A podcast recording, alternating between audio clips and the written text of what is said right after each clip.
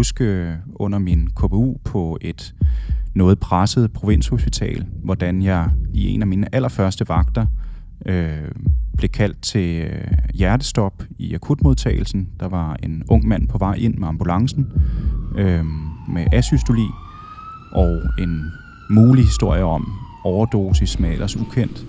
Øh, og klokken var måske halv 10 om aftenen, og jeg ringede til min bagvagt, for det var første gang, jeg stod med den slags. Øh, og der var gået fejl i kursustilmeldingen i forhold til akut transport og avanceret hjertelungeredning. Så øh, os, der lige var startet i KBU, vi havde ikke været på kurset, men vi fik alligevel øh, hjertestopshylet for hele hospitalet. Og jeg ringede ham op og forklarede ham ganske kort, hvad det drejede sig om, og spurgte, om han ville se med over skulderen, for jeg havde ikke stået med det før. Øh, og den korte besked, jeg fik, det var, at øh, han var jo sikkert død alligevel, altså patienten, og det måtte jeg selv stå for. Klik. Det du hører her, det er Nikolaj Damgaard Mørk. Han er speciallæge i psykiatri, men har dedikeret sin karriere til at udvikle og optimere supervisionen af yngre læger i klinikken. Her der fortæller han om nogle af de oplevelser fra sit tidlige lægeliv, der inspirerer ham til at arbejde med supervision. Og øh, som det tit er for unge læger, øh, så tænkte jeg, at jeg burde vel også egentlig kunne det selv. Jeg har jo haft om det på studiet, og det er jo også mit ansvar. Det er mig, der har vagten. Så jeg prøvede at synke klumpen, og så gik jeg ned i akutmodtagelsen og prøvede at håndtere det så godt jeg kunne.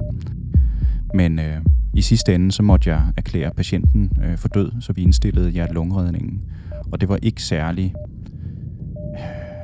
det var ikke særlig brugbart, og i virkeligheden heller ikke særlig etisk forsvarligt, at jeg stod med det fuldstændig alene.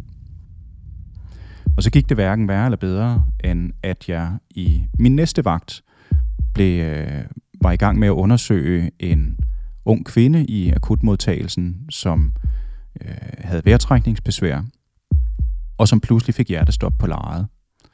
Og jeg tænkte, altså, shit, er det sådan at være ung læge i provinsen? Er det bare unge mennesker, der dør omkring ørerne på en? Men det, der gjorde situationen fuldstændig markant anderledes end situationen et par døgn forinden, det var, at her var der en akutlæge til stede i akutmodtagelsen, som med det samme trådte ind og gjorde det til en tryg læringssituation. Jeg havde stadig ansvaret for at køre algoritme på hjerte-lungeredning, øh, prøve at få overblik over, hvad differentialdiagnoserne kunne være, og ligesom styre teamet. Men han var lige ved siden af mig og bød ind, når der var behov, øh, og jeg følte mig i trygge hænder og kunne ligesom bevare min kognitive buffer, i stedet for bare at være fyldt op af følelser. Øh, og vi fik gang i hende. Vi fik sat sådan en automatisk øh, hjerte-lungeredningsmaskine på fra en ambulance.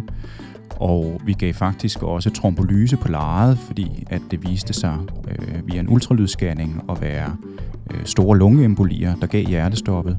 Øh, og hun blev overført akut øh, til Rigshospitalet, og øh, et par døgn senere kom hun retur, næsten uden men. Så det var en fed øh, situation, fordi der faktisk var læring for mig i det, og også fordi det emotionelt og etisk var ok. Og det på det samme hospital, under i princippet de samme vilkår, men med vidt forskellige tilgang. Og det gjorde mig selvfølgelig på en eller anden måde nysgerrig på, altså hvad er det, ved læringssituationer, der gør, om det ender på den ene eller den anden måde. Og det er lige præcis det, det skal handle om i dag. Hvad skal der til for, at man som nyuddannet læge føler sig tryg ved at gå på arbejde? Vi er her alle sammen. Jeg synes, jeg mangler noget. Hvordan spiller den kultur, der er på en afdeling, ind på, om supervision af yngre læger bliver prioriteret selv på en travl vagt? Og hvad kan du selv gøre som yngre læge for at sikre, at patienterne får en ordentlig behandling, og du selv lærer noget? Selvom du er helt ny i jobbet, og din bagvagt har en lang øvedag. Du lytter til Stetoskopet, og dagens program er produceret af læge Ida Rost og læge Amalie Mødbo. Og Helmer. Ja, der er klart en risiko i patientsikkerheden, hvis der ikke er ordentlig supervision. Og jeg tænker også, at vi alle sammen kender tærsklen for, hvornår man ringer bagud. Det kan variere enormt meget, alt efter hvad det er for en bagvagt, man har. Og så husk, altså du er jo ikke alene i det her. Jeg hedder Amalie, og øh, jeg er KBU-læge. Jeg hedder Ida, og jeg er i postdento på en kirurgisk afdeling. Og det er os, der skal være din hverdag i dag i det her program om supervision af yngre læger. Jeg synes, at det var rigtig spændende at lave et program om supervision, fordi det er noget, vi står i hver eneste dag som yngre læger. Det er noget, der kommer til at fylde meget i vores karriere de næste mange år. Det er noget, vi får brug for, for at udvikle os øh, som læger. Jeg står selv i en situation lige nu, hvor jeg er mellemvagt, og derfor både skal give supervision til nogle af mine yngre kolleger, som ikke er så langt, som jeg er lige nu, og også skal få supervision af en bagvagt, som er længere end mig. Øh, og det kan være lidt et limbo at stå i nogle gange, hvor man både gerne vil hjælpe sine yngre lægekollegaer godt på vej, men samtidig også selv skal have hjælp med nogle ting. Øh, og jeg synes, det er enormt vigtigt at få sat fokus på, fordi at der faktisk tit, synes jeg, er nogle ret små virkemidler, man kan bruge til øh, at ændre en kultur, så det bliver rart øh, at stille sine kollegaer spørgsmål og få hjælp og blive bedre. Jeg tror, jeg havde lyst til at lave det her program, fordi jeg er ret nystartet KBU-læge, og meget hurtigt kunne mærke det med, hvor stor forskel det gjorde for, hvordan man havde det, når man tog hjem fra en vagt. Og man havde haft en bagvagt, der helt naturligt sagde, det er min arbejdsopgave at lære fra mig, og at du kan konferere, og jeg kan supervisere dig. Eller den følelse, man havde, når man tog hjem fra en vagt, hvor bagvagten egentlig bare havde været lidt irriteret over den der åh, mere opgave med, nu skal jeg også supervisere min yngre kollega, eller svare på spørgsmål i telefonen. Det gjorde en kæmpe forskel for min arbejdsglæde, og også for, hvor tryg jeg følte mig med de behandlingsplaner, der øh, var blevet lavet for patienterne. Så jeg kunne godt tænke mig at tale med en, der gik mere professionelt til den her supervisionsopgave, havde noget mere erfaring med den og arbejdede med den til daglig. Og der fandt vi frem til Nikolaj Damgaard Mørk. Han er speciallæge i psykiatri, men har nu lavet sit eget enkeltmandsfirma, NDM Psykiatri, og bruger det meste af sit arbejdsliv på at forbedre supervisionen af yngre læger. Han holder kurser og foredrag om det, og har været med til at lave et psykiatrisk simulationscenter, og så har han været ansat som bedside supervisor på Psykiatrisk Center Ballerup. Det vil sige en stilling, hvor hans eneste funktion er at give supervision til yngre læger. Og til at starte med, så bad vi Nikolaj fortælle lidt om, hvad supervision egentlig er. Det er i virkeligheden et godt og bredt spørgsmål, hvad er supervision? Øh, jeg tænker, i daglig klinisk tale, der mener vi nok mest den situation, hvor man som yngre læge får mulighed for at drøfte og eventuelt under opsyn udføre en konkret klinisk opgave med en mere erfaren læge, enten en til en øh, eller i gruppe, øh, sådan at den yngre læge bliver igangsat, støttet og kalibreret, eventuelt korrigeret i sin udvikling mod bedre at kunne varetage sit faglige værv og øh, med den hensigt, at det skal være til patienternes bedste. Men jeg vil sige, at det, der også virkelig er behov for, og som kan skabe stort udbytte, det er, hvis supervisionen også har fokus på andre områder, som ligger mere i det intra- og interpersonelle felt, altså kommunikative og relationelle færdigheder. Det er sådan noget som interviewteknik, øh, kommunikation af vanskelige beskeder, konfliktforebyggelse og håndtering, krisehåndtering, øh, det er også noget som situational awareness i forbindelse med komplekse akutte situationer. Altså kan man bevare overblik, hvordan tager man styring, hvordan tager man beslutninger og handler på en god måde. Det er sådan noget som samarbejde i teams og på tværs af afdelinger og sektorer. Øh, hvordan leder man egentlig andre, også som helt ung læge, hvor folk kigger til en, selvom man ikke føler sig som leder, så er man det. Øh, hvordan leder man sig selv? Hvordan prioriterer og organiserer man sin hverdag? Hvordan formår man at lære noget i en travl hverdag, og hvordan lærer man andre noget? Øhm, hvordan kan man tale med andre, for eksempel patienter, om adfærdsændringer? Det kunne være for eksempel i forhold til livsstilsinterventioner. Og hvordan handler man etisk og juridisk hensigtsmæssigt? Hvordan bliver man opmærksom på, hvad ens egen stil er, og også hvad ens egen trigger, altså hvad er det for nogle knapper, man har, som man kan blive fyldt op af, hvis de kommer i spil? Og hvordan spiller det ind på øh, ens kliniske arbejde, fordi vi kommunikerer alle sammen nonverbalt, uanset om vi ved det eller ej. Der vil være en affektsmitte gennem vores kropssprog, vores stemmeføring, vores blikkontakt, om vi virker fortravlede, eller om vi virker rummelige og nysgerrige, konstruktive. Øhm. Og hvordan laver vi egentlig sådan noget som professionel egenomsorg og omsorg for vores kolleger? Alle de felter synes jeg også er essentielle, og i virkeligheden så kobles de jo ind til alle de andre lægeroller, altså kommunikator, samarbejder, akademiker, leder, administrator, organisator, sundhedsfremmer og professionel. Og det er de roller, vi skal kunne mestre øh, i synergi med hinanden, hvis vi skal være gode læger. Og vi har brug for sparring på de her roller, hvis vi skal kunne gå glade på arbejde de næste 50 år. Og kan du prøve at uddybe, hvorfor supervision er vigtigt? Jamen, supervision er vigtigt i virkeligheden øh, på flere niveauer. Altså, øh, helt formelt så handler det om læring, øh, kalibrering, korrektion, øh, sådan at man sikrer, at, øh, at de unge læger kan udføre deres værv godt, sikkert og effektivt. Og så er der et niveau i det, øh, som handler om certificering og autorisation, altså at man ligesom har kørekort til at være betroet det her værv af samfundet. Men så er der også et underliggende, eller måske overliggende niveau, øh, at det handler om at få understøttet en kultur omkring kontinuert læring og udvikling, øh, måske også forskning, øh, og i det også et opgør med nulfejlskultur, med Tarzan-syndromer, med shaming og blaming. Øhm, og jeg tænker også, at vi alle sammen har brug for rollemodeller, både positive og negative. Øh, nogle at spejle os i, nogle at få anerkendelse fra, nogle at lære af, nogle at føle fællesskab og samhørighed med. Og egentlig samlet set en følelse af, af værdi og mening. Øhm, ikke mindst fordi lægefaget er faktisk et følelsesmæssigt højrisikoerhverv. Øh, samtidig med, at det også snævert fagligt er komplekst og fyldt med ansvar. Så det synes jeg også, supervision spiller en rolle i. Og endelig så handler det jo om trivsel, faktisk for alle parter, ikke for den unge læge kun. Øh, det giver også trivsel for de seniorlæger, hvis læringskulturen er god.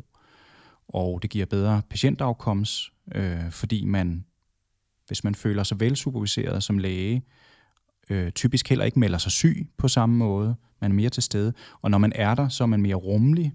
Man er mere assertivt fleksibel. Altså man er i stand til at sadle om, hvis tingene i situationen ikke helt lige blev, som man troede, de ville blive. Øh, man har en kognitiv buffer tilbage. Man er ikke emotionelt fuldstændig fyldt op. Øh, og det gør jo så både individet og systemet robust øh, og giver bedre outcomes og i virkeligheden jo så, at vi kan være øh, stolte af og glade for at gå på arbejde, også de næste 50 år. Den er købt. Men hvad vil du sige, er der tid til supervision i vores travle danske sundhedsvæsen? Ja, det er der, og ja, det er der også nødt til at være, for ellers så kan vi ikke have et velfungerende sundhedsvæsen. Øhm, det handler rigtig meget om narrativer og om kultur. Øh, der kan være ekstremt travle afdelinger, som alligevel får læring til at lykkes, fordi det bliver prioriteret, og fordi det bliver flettet ind i det, vi alligevel gør til daglig. Det er ikke nødvendigvis sådan, at alt skal være skemalagt. Det stjæler jo ressourcer fra noget andet, så med mindre at det er en god investering, som sparer noget på en anden måde, så kan det være føles rigtig dyrt at prioritere. Så det skal være noget, der er flettet ind i måden, vi taler med hinanden om, øh, om tingene på, dag, øh, på daglig basis. Øh, Øhm, jeg har også været steder, som ikke var særligt travle, men hvor narrativet alligevel var, at det her, det har vi ikke tid til. Vi, kan, vi bliver nødt til at prioritere øh, produktion, og vi er øvrigt presset, og vi mangler ressourcer osv. osv. Øhm, og, og det var i virkeligheden mere afgørende for, om der foregik læring eller ej. Og også om folk resinerede eller ej. Fordi man kan jo også lære rigtig meget på egen hånd. Det er vi som lærer jo faktisk ret gode til. Vi har også et hårdt lægestudie, hvor hvis du ikke kan lære noget på egen hånd, så kommer du ikke igennem det kan man jo godt udnytte som en ressource. Men hvis man er i en kultur, hvor det hele tiden er det negative narrativ, hele tiden er manglen på ressourcer, hele tiden prioriteringen af bundlinjen og produktionen og flowet osv., så, så resinerer man også i sin egen læring og tænker, jamen så er jeg jo også bare presset og har ikke ressourcer og kan ikke få noget læring ud af det. Der ligger masser af tavs læring gemt i bare det at gå på arbejde, og en gang imellem bruge 30 sekunder på at reflektere efter en patientkontakt eller en travl vagt. Hvad lærte jeg i den her situation. Og der behøver ikke være en supervisor til stede. Det kan man sådan set godt gøre med sig selv langt hen ad vejen. Og noget af det svære kan man så tage op til supervision på et andet tidspunkt. Ja. Tænker du, at vi går professionelt til supervisionsopgaven i det danske sundhedsvæsen? Altså ja og nej og alt derimellem. Øh, det varierer enormt meget fra speciale til speciale, hvilket fokus der er på det. Anestesi er et eksempel på et speciale, hvor der bliver lagt enormt meget vægt på supervision og certificering på alle mulige subkompetencer. Og andre specialer, der er det meget mere løst. Det varierer også meget fra sted til sted og fra person til person. Øhm, man kan sige, vi har jo i den lægelige videreuddannelse nogle obligatoriske kurser, som skulle ruste os.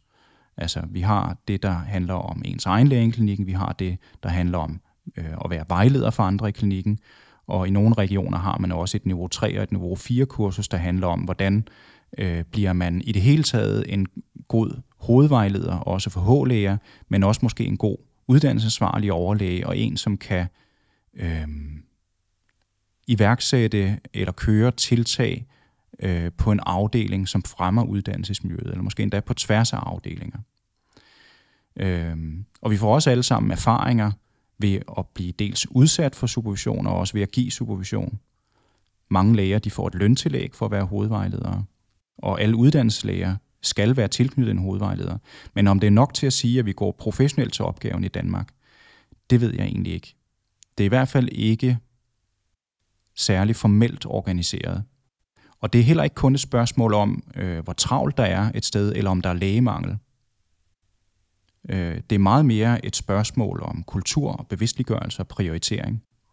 Øh, nogle af de steder, jeg har været, hvor der har været allermest travlt, har også været steder, der er lykkedes med at have allermest læring.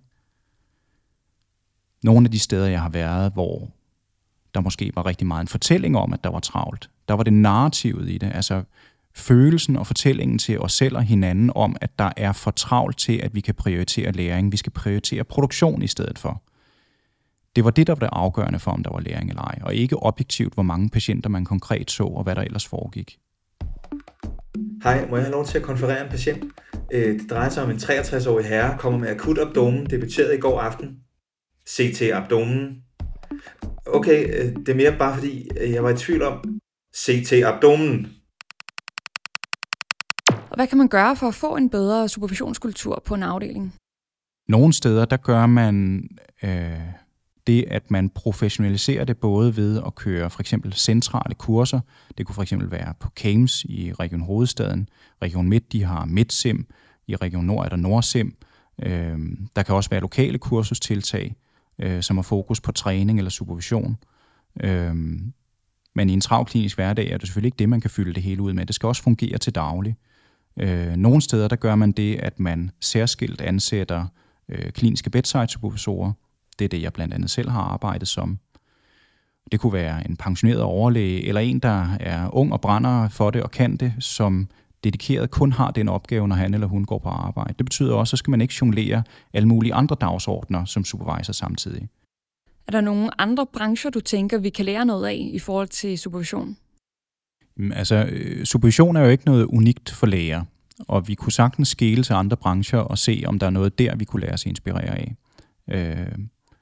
Altså for eksempel i, i nogle af de andre faggrupper, psykologer, sygeplejersker, i princippet også pædagoger og socialrådgivere, der er det øh, fast etableret, at man jævnligt går til gruppesupervision. Det er simpelthen altså bare en etableret del både af uddannelsen og efteruddannelsen. Øhm, og de har også i langt større grad end læger typisk har fokus netop på de intra- og interpersonale færdigheder. Øhm, det er jo også sådan, at i nogle brancher, så det at være supervisor, det er en egentlig uddannelse, og det er en beskyttet titel. Øhm, og at det også er et krav at få supervision på sin supervision, for at man kan blive supervisor. Øh, det har vi ikke på samme måde som læger. Man kan måske kigge på øh, håndværkserhvervene, hvor der er meget mesterlæger. Det snakker vi jo tit om som yngre læger. Det savner vi på en eller anden måde, men jeg tænker også, at vilkåret i dagens Danmark er, at vi kan ikke få mesterlæger hele tiden. Det er vilkårene bare ikke til. Men vi kan godt tænke over, hvordan vi så alligevel på en måde kan få det bare fra andre kilder end overlægen eller hovedvejlederen. Kan vi bruge de andre faggrupper til noget? Kan vi bruge de andre yngre læger til noget? Øh, det tænker jeg godt, vi kan. Og endelig kan man jo kigge på pilotfaget. Altså, der er det jo virkelig en alvorlig certificering. Altså, man skal træne i timevis øh, med simulation, før man bliver frigivet som pilot. Øh, og det er jo fordi, at det handler om menneskeliv og dyrt materiel, men det gør det jo sådan set også som læge, så hvorfor er det, at vi i Danmark typisk egentlig altså har en enormt høj, det man kunne kalde entrustment af de yngre læger, altså at man møder ind på arbejde som KBU-læge, og så får man egentlig bare mere eller mindre ansvaret øh, uden måske at føle, at man har kompetencerne i orden, eller måske også reelt uden at have kompetencerne i orden.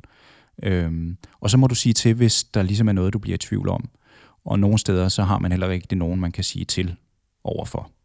Øh, hvor for eksempel i USA, der er det helt anderledes. Øh, der har man som supervisor en flok under sine vinger, og man har ansvaret for, at de når op i niveau, før man frigiver dem til, at de selvstændigt varetager opgaver. Så der er bøtten vendt. Og jeg siger ikke, at det ene er bedre end det andet. Jeg tænker, at en balancering af det vil være hensigtsmæssigt. Og sådan er det nok også nogle steder i Danmark. Det er jo ikke alle steder, at, at det kører sådan, at man står helt alene med opgaverne. Men det er væsentligt at være bevidst om, hvad der er op og ned i det, og tage nogle beslutninger omkring, hvordan skal vi så køre det. Jeg er lige startet i KBU. Det er midt om natten. Jeg bliver ringet op af sygeplejersken. En patient på stue 2 er blevet bevidstløs. Det er min allerførste nattevagt. Jeg har aldrig stået med en bevidstløs patient før. Vi er to læger på arbejde. Mig og min bagvagt. Jeg kommer ind til patienten. Han er bleg, svært ødematøs og trækker vejret hurtigt og overfladisk. Han er dybt bevidstløs og så dårligt cirkuleret, at vi hverken kan måle blodtryk eller saturation på ham. Jeg ringer til min bagvagt, som ligger og sover på etagen ovenover, og jeg siger, at jeg har brug for, at han kommer ned og kigger med. Det mener han ikke, at der er grund til. Så jeg tænker, at jeg nok burde kunne takle det selv. Men jeg har svært ved at komme videre. Jeg kan ikke mærke pærefærd puls på ham. Jeg forsøger at tage A-gas i blinden, og det lykkes ikke, og vi kan stadig ikke måle hverken blodtryk eller saturation på ham. Så jeg ringer til min bagvægt igen. Jeg er desperat. Der er ikke behandlingsloft på patienten, men han ligner ikke en, der vil komme ud af et genoplivningsforsøg. Jeg spørger min bagvægt, hvordan jeg bør forholde mig, hvis patienten får hjertestop. Hvordan forholder det sig juridisk, hvis en patient uden behandlingsloft går i stop? Må man lægge behandlingsloftet i den akutte situation, eller skal det være lagt på forhånd? Hvad tror du selv, svarer min bagvagt. Som øh, KBU-læge, der arbejder man jo formelt set, og sådan set også juridisk set, i en stilling, hvor man ikke har ret til selvstændigt virke. Men virkeligheden på afdelingerne er jo tit, at man står i en akut situation, ny i arbejdet, ringer til sin bagvagt, og vedkommende tager ikke telefonen, fordi de står og opererer, eller telefonen er optaget, du ringer et kvarter senere, telefonen er stadigvæk optaget. Så man står reelt tit som helt nystartet KBU-læge, og er nødt til at tage nogle selvstændige beslutninger, også med akut dårlige patienter. Tænker du, at man burde lave et system, hvor KBU-lægerne blev mere beskyttet mod at skulle arbejde selvstændigt? Ja, det er jo virkelig et komplekst spørgsmål. Altså, jeg tror ikke, at løsningen er at systematisere og detaljkontrollere det hele. Fordi hvis man gør det, så skaber man i værste fald også meget uselvstændige og usikre individer. Og noget af det, vi er gode til i Danmark, det er at skabe selvstændigt tænkende individer. Det er noget af det, vi også profilerer os på på verdensplan. Vi kan faktisk tænke ud af boksen, øh, vi kan tænke nyt, og vi kan tænke selvstændigt og stille spørgsmål. Så derfor er der nogle fordele ved at blive sat ud i selv at skulle prøve kræfter med det.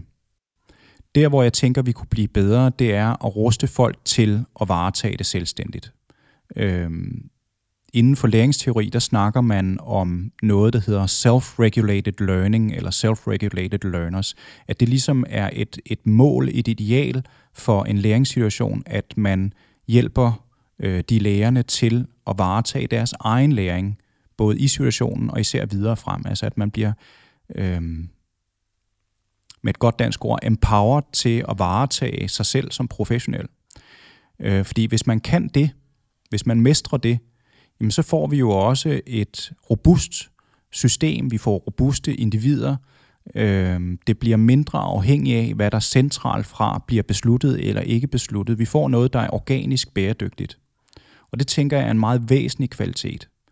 Men det skal selvfølgelig være i synergi også med, hvad man for eksempel ledelsesmæssigt øh, tager af beslutninger i forhold til bestemte uddannelsestilbud, og hvad strukturen for sådan noget som de obligatoriske vejledersamtaler skal være. Måske også måden, de bliver afholdt på, og ved frekvensen og indholdet. Øhm, og at tingene faktisk bliver udført også fra den formelle og officielle og ledelsesmæssige side. Jeg er helt ny KBU-læge og på min allerførste nattevagt. Ved midnatstid bliver jeg kaldt til stue 7, fordi en af vores patienter klager over svære mavesmerter. Det viser sig, at han ikke har haft afføring og flatus i flere døgn. Vi tager en CT-scanning, som viser, at patienten har ilius. Jeg arbejder på et lille hospital, hvor vi ikke har en mavetarmkirurgisk afdeling, og jeg har aldrig før stået med en patient med ilius. Jeg er stresset og bekymret for, om patienten er ved at vælte. Jeg finder nummeret på mavetarmkirurgisk bagvagt på nærmeste sygehus. Jeg forklarer situationen og siger, at jeg gerne vil have overflyttet patienten til dem. Har I lavet tyndtarmspassage? spørger han. Nej, men han har CT-verificeret Ilius. Han er perkussionsøm og har flatostop. Du skal lave en tyndtarmspassage, siger han. Jeg er helt ny KBU-læge. Jeg ved ikke, hvordan man laver en tyndtarmspassage. Hvordan fanden kan man være blevet læge, uden at kunne lave en tyndtarmspassage, siger han. Jeg bryder sammen i telefonen, og han siger, at jeg nok ikke kan holde til at være læge. Næste morgen fortæller jeg om episoden til morgenkonference. Min stemme knækker, og jeg siger, at det er bare mig. Jeg er lidt til tårer. Jeg er fuldstændig ligeglad, siger min bagvagt. Jeg er fuldstændig ligeglad, hvor let til tårer du har. Det er aldrig i orden, at det at konferere med en kollega får dig til at græde. Det er ikke dig, der er svag. Det er ham, der er en idiot. Giv mig et CPR-nummer, så går jeg til ledelsen med det. Går vi lidt videre til noget mere konkret øh, med nogle specielle situationer, man kan stå i, med nogle tips og tricks til, hvordan får jeg selv som yngre læge mest læring ud af den her situation. Og i første omgang, der skal vi snakke lidt om konkrete tips til, hvad man kan gøre, hvis man står med en bagvagt, som bare ikke lige er verdensmester i at give supervision, eller hvis man står med en bagvagt, som det ikke føles trygt at ringe til. Jeg kan huske en af mine allerførste aften nattevagter, hvor jeg møder ind og præsenterer mig selv over for det ret lille hold, vi sidder, afgående øh, vagthold og tilkommende vagthold, og siger, pænt goddag, jeg hedder Amalia, jeg er helt ny KPU-læge i afdelingen, og jeg tror ikke, jeg har været på vagt med jer før, for ligesom at få skabt et team med dem, og langt stuegangsgående kigger høfligt på mig og siger, jeg hedder sådan og sådan, og jeg er afdelingslæge her, og bagvagten sidder gennem det hele og kigger ned i bordet, reagerer ikke på det, jeg siger, og er i hvert fald ikke interesseret i at øh, introducere sig med navn over for, for pøbelen. øhm.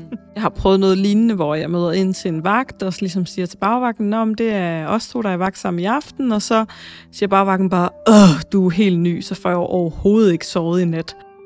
Omvendt så har jeg også prøvet at have en bagvagt, der superviserer mig, og så siger jeg bagefter tak for øh, god supervision. Og så svarer vedkommende, det skal du ikke tak for, det er ikke fordi jeg gør dig en vennetjeneste, jeg udfører bare det arbejde, jeg er ansat til. Mm. Og det kan betyde sindssygt meget for, hvornår man ringer, om det er den første eller den anden måde, man bliver mødt med.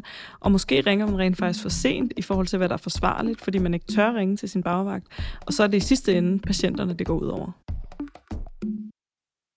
Ja, der er klart en risiko i patientsikkerheden, hvis der ikke er ordentlig supervision. Øhm, og jeg tænker også, at vi alle sammen kender øh, til eksempler på, at, at øh, tærsklen for, hvornår man ringer bagud, øh, kan variere enormt meget, alt efter hvad det er for en bagvagt, man har, og hvad de sådan ligesom har signaleret øh, ved, ved vagtoverleveringen eller i det hele taget.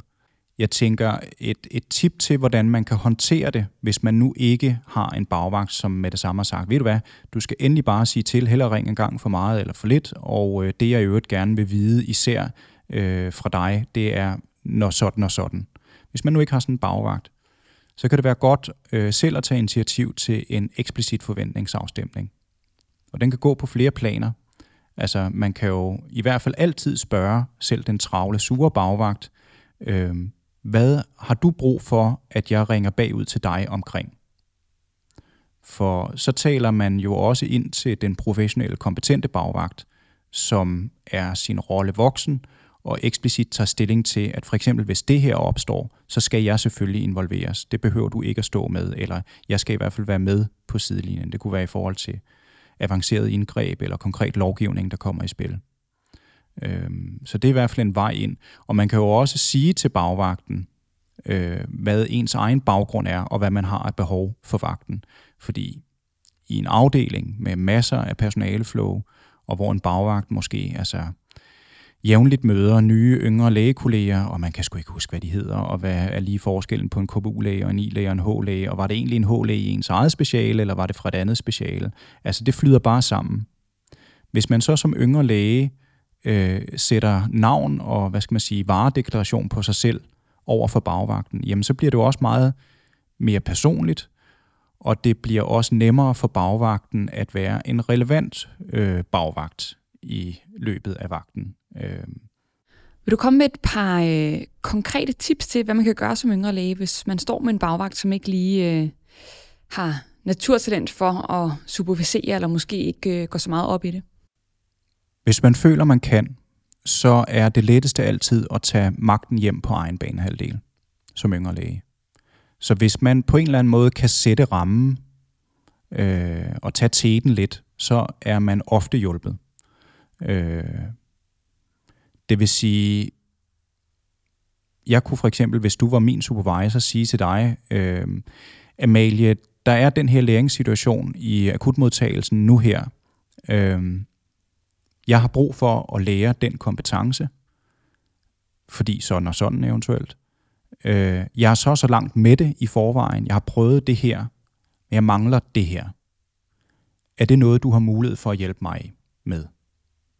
Så er der for det første en forventningsafstemning. Er supervisor overhovedet til rådighed? Og hvis supervisor så siger ja til det, så kan man gå videre med en konkret planlægning af det. Øh, hvad er det specifikt, jeg har brug for fra supervisor? Er der måske noget, vi skal drøfte inden?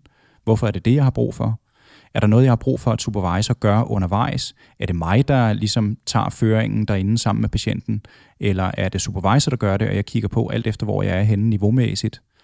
Øhm, hvad skal sikkerhedsnæstet være? Altså hvis, hvis jeg kan mærke, at nu går klappen ned, eller jeg ved ikke lige, hvad jeg skal gøre som det næste, eller jeg bliver usikker, kan vi så aftale et eller andet, jeg siger til dig, kære supervisor, så du ved, nu har Nikolaj brug for hjælp.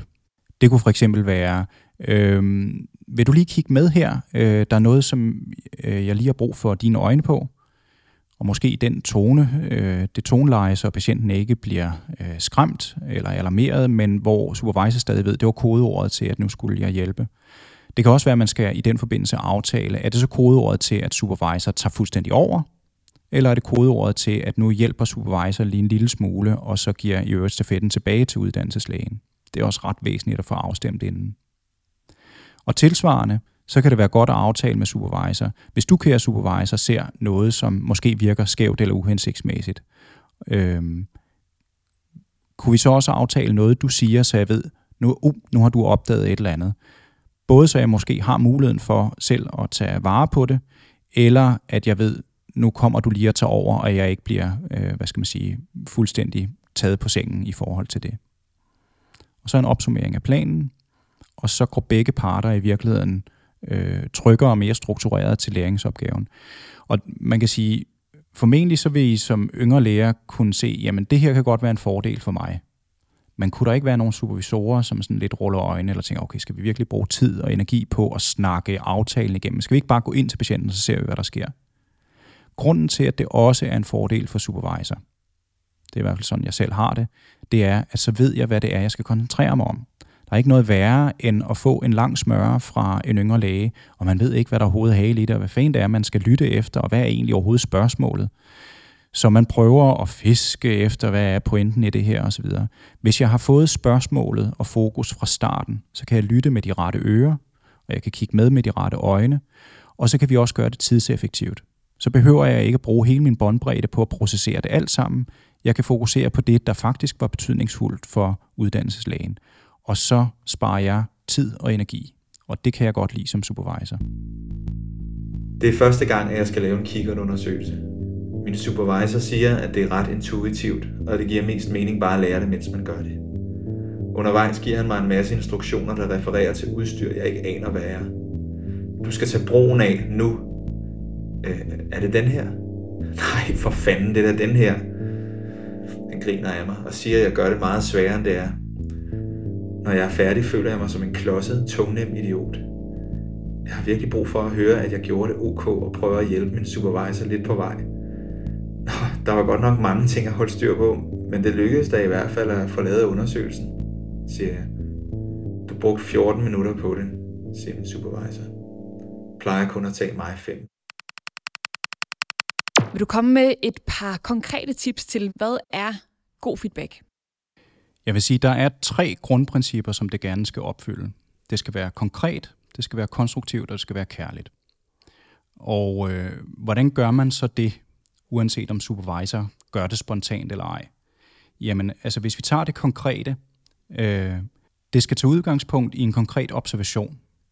Altså det, skal, altså det er sjældent særligt brugbart, hvis det er sådan vage vendinger, og generelt så gør man nok sådan, og, og så videre. Hvis supervisor har haft øjne på en bestemt situation, så kan man også tale om handlinger og hvad der virkede og ikke virkede, i stedet for det, der er faldgruppen, hvis det bliver generaliseringer, at så bliver det også måske altså mere personligt, mere noget med uddannelseslægen selv, og hvad de har af kompetencer eller evner, om de er egnet til specialet eller ej osv.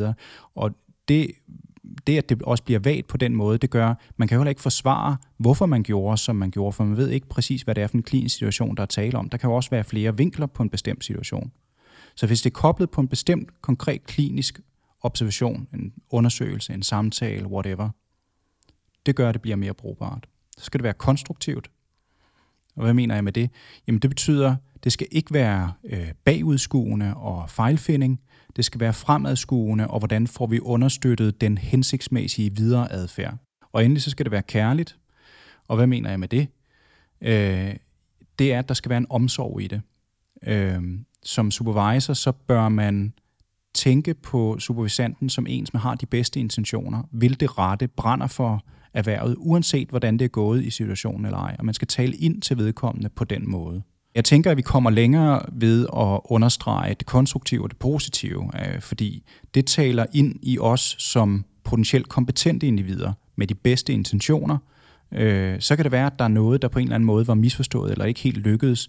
Men hvis vi taler ind i de gode intentioner, og dermed, hvad skal vi så gøre næste gang for at lykkes med det, øh, som vil virke bedre, så synes jeg, at vi understøtter noget, der giver mening. Altså det er positiv reinforcering, jævnfører Pavlov, øh, og øh, man kan godt bruge negativ reinforcering og frygt og øh, hierarki osv., men det gør bare ikke folk til gode, selvstændige beslutningstagere i et komplekst miljø, som jeg synes det at være læge er.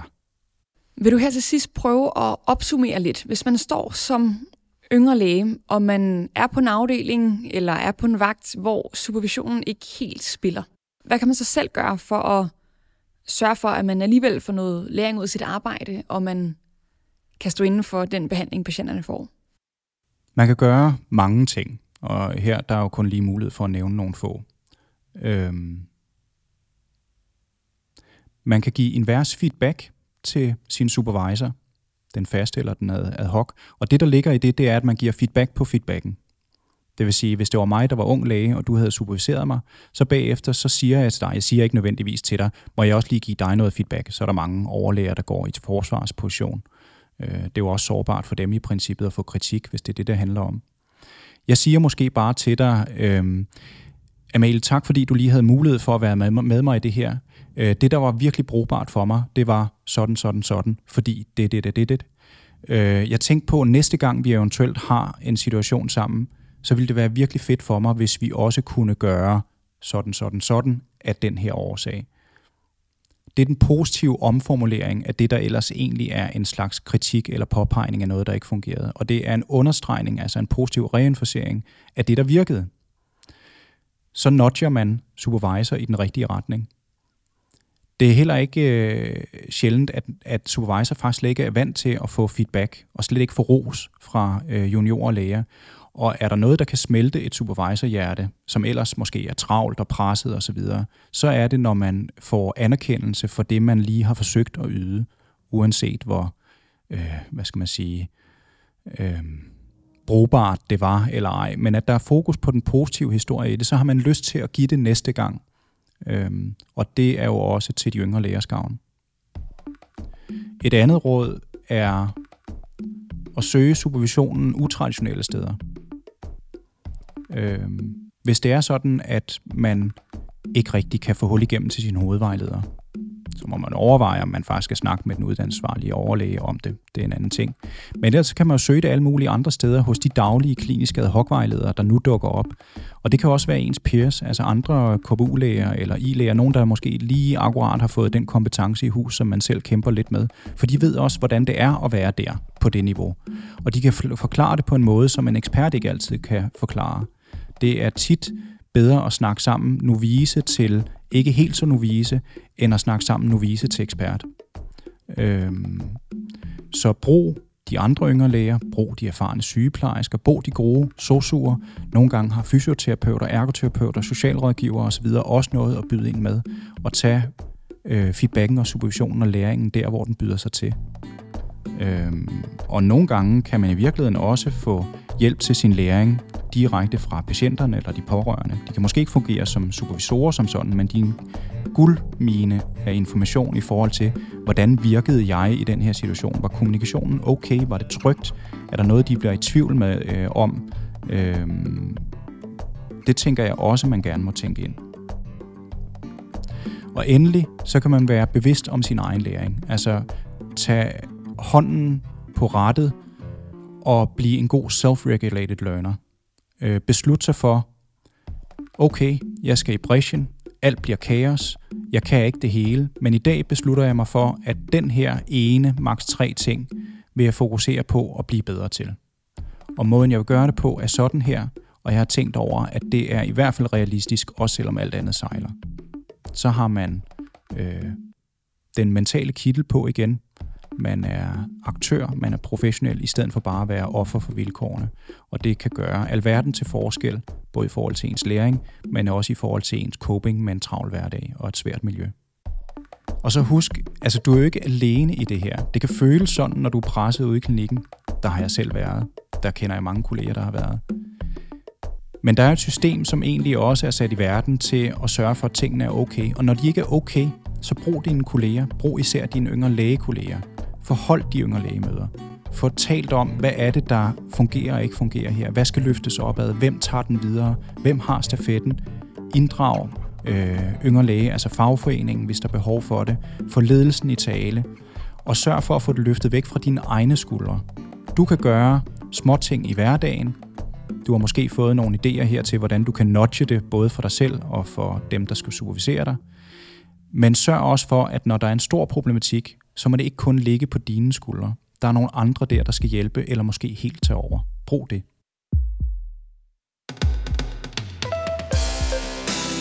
Tak fordi du lyttede med. Vi håber, at du er blevet lidt klogere på supervision. Har nogle værktøjer, du tager med dig på din næste vagt.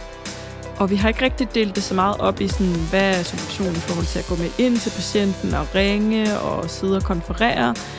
Øhm, der kan være læring i alle dele, og man kan få læring ud af det på forskellige måder, synes vi, vi har prøvet at få frem. Øh, men sørg for at holde på, at en gang imellem, så har du altså brug for, at der er nogen, der går med ind øh, og superviserer dig ved siden af, at du er ved patienten og det, du laver. Hvis du øh, synes, at vi er fede, så øh, skriv os en anmeldelse, eller like os på Facebook, eller Instagram. Kan man like på Instagram? Jeg har ikke. det kan man godt. det kan man? Okay, så ja. gør det. Ja. Hvis du har det, tusind tak til Nikolaj Damgaard Mørk for at medvirke i programmet og dele ud af sin viden. De cases fra yngre læger, vi har med, er anonymiseret og læst op af Jais Skerup. Programmet her var øh, produceret og tilrettelagt af Ida Ros og selv Amalie Mødbo, og var postproduceret af Nikolaj Wulf. Vi lyttes ved.